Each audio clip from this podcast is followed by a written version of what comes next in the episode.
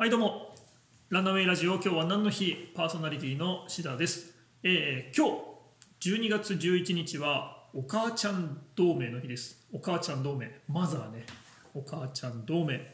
毎月11日をこのお母ちゃん同盟の日としてるそうで、え3.11のね東日本大震災で、まあ、多くの人が人とのつながりや支え合いの大切さを強く感じたと。お母ちゃんが幸せだと家庭も子供たちも幸せになるよねっていうことでこのお母ちゃん同盟の日という日記念日が作られたそうです。これまさにそうですよね。うちもこれですよ。やっぱりねうちの妻がね笑えば家族が笑います、えーお母さんが笑顔それでみんなが笑顔になると、えー旦那様皆様僕もそうですが旦那の皆さん妻を笑顔にしましょう。お母さんをね笑顔にすれば、えー家族みんなが笑顔になります、まあ、今日はねちょっとうちの場合みたいな話になるんですけど、まあ、家族のね家庭の中心ってやっぱお母さんだなと思うんですよね。よくね、えー大黒柱はお父さん、まあ、それは間違いないかもしれないけど家族の中心っていうのはお母さんかなと思いますね。お母さんの顔色って結構子供見てますよね。なんかこうチラチラっとね怒ってないかなとかそういうのあると思います。まあちなみに僕も見てるんですけどね怒ってないかなみたいなね。ってことはねやっぱお母さんのことを笑顔にすればね子供も笑うしもちろん旦那さんね僕も笑顔になるしと。うんね。でお母さんが笑顔で子供も笑う。まあここ余談なんですけど、まあ、子供にね笑顔で勉強を教えると学習能力アップするらしいですよ。なんとね10%もアップするんですって。むちゃくちゃコスパいいですね。塾行かせるより笑顔で教えた方がいい、お母さんが笑顔で、えー勉強を教える。もうそれがねすごいいい、まあ、笑うってね心の成長になるっていうことですよね。でねこれもあるんですけどね。僕がなんかやらかすと笑顔はなくなる、まあ、例えば何かな。もうちっちゃいことですよね。洗濯物脱ぎっぱなしとかね、えー洗い物してないとかね。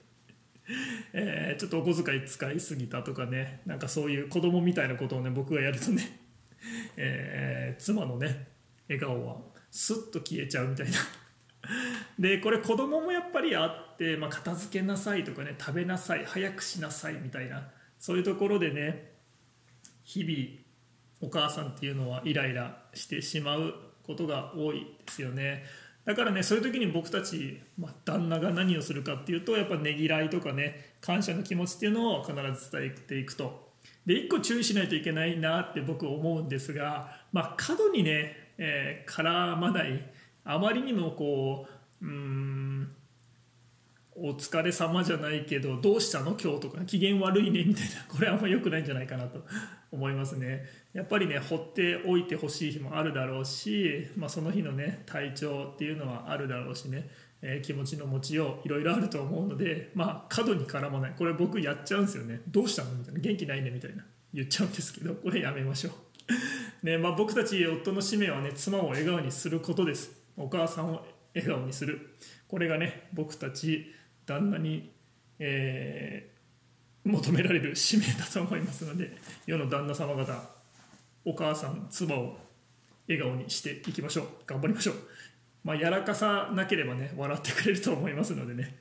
頑張っていきましょう。ってな感じで今日は、えーお母さんが笑えば家族が笑うよねっていうお話でございました。ちなみに今日はね麺の日でもあるそうですよ。ラーメンとかそうめんとかね。あとなんかな、え何でもいいやラーメンそうめんとかの麺の日。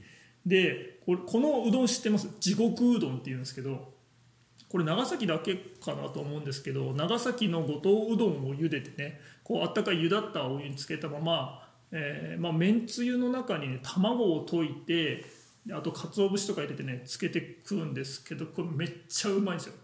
冬にね、えーなんていうかなどんな味かなどんな味かなっていうか想像できますよね。めんつゆに卵このまろやかな感じとねあと鰹節とか入れてめちゃくちゃうまい冬おすすめです。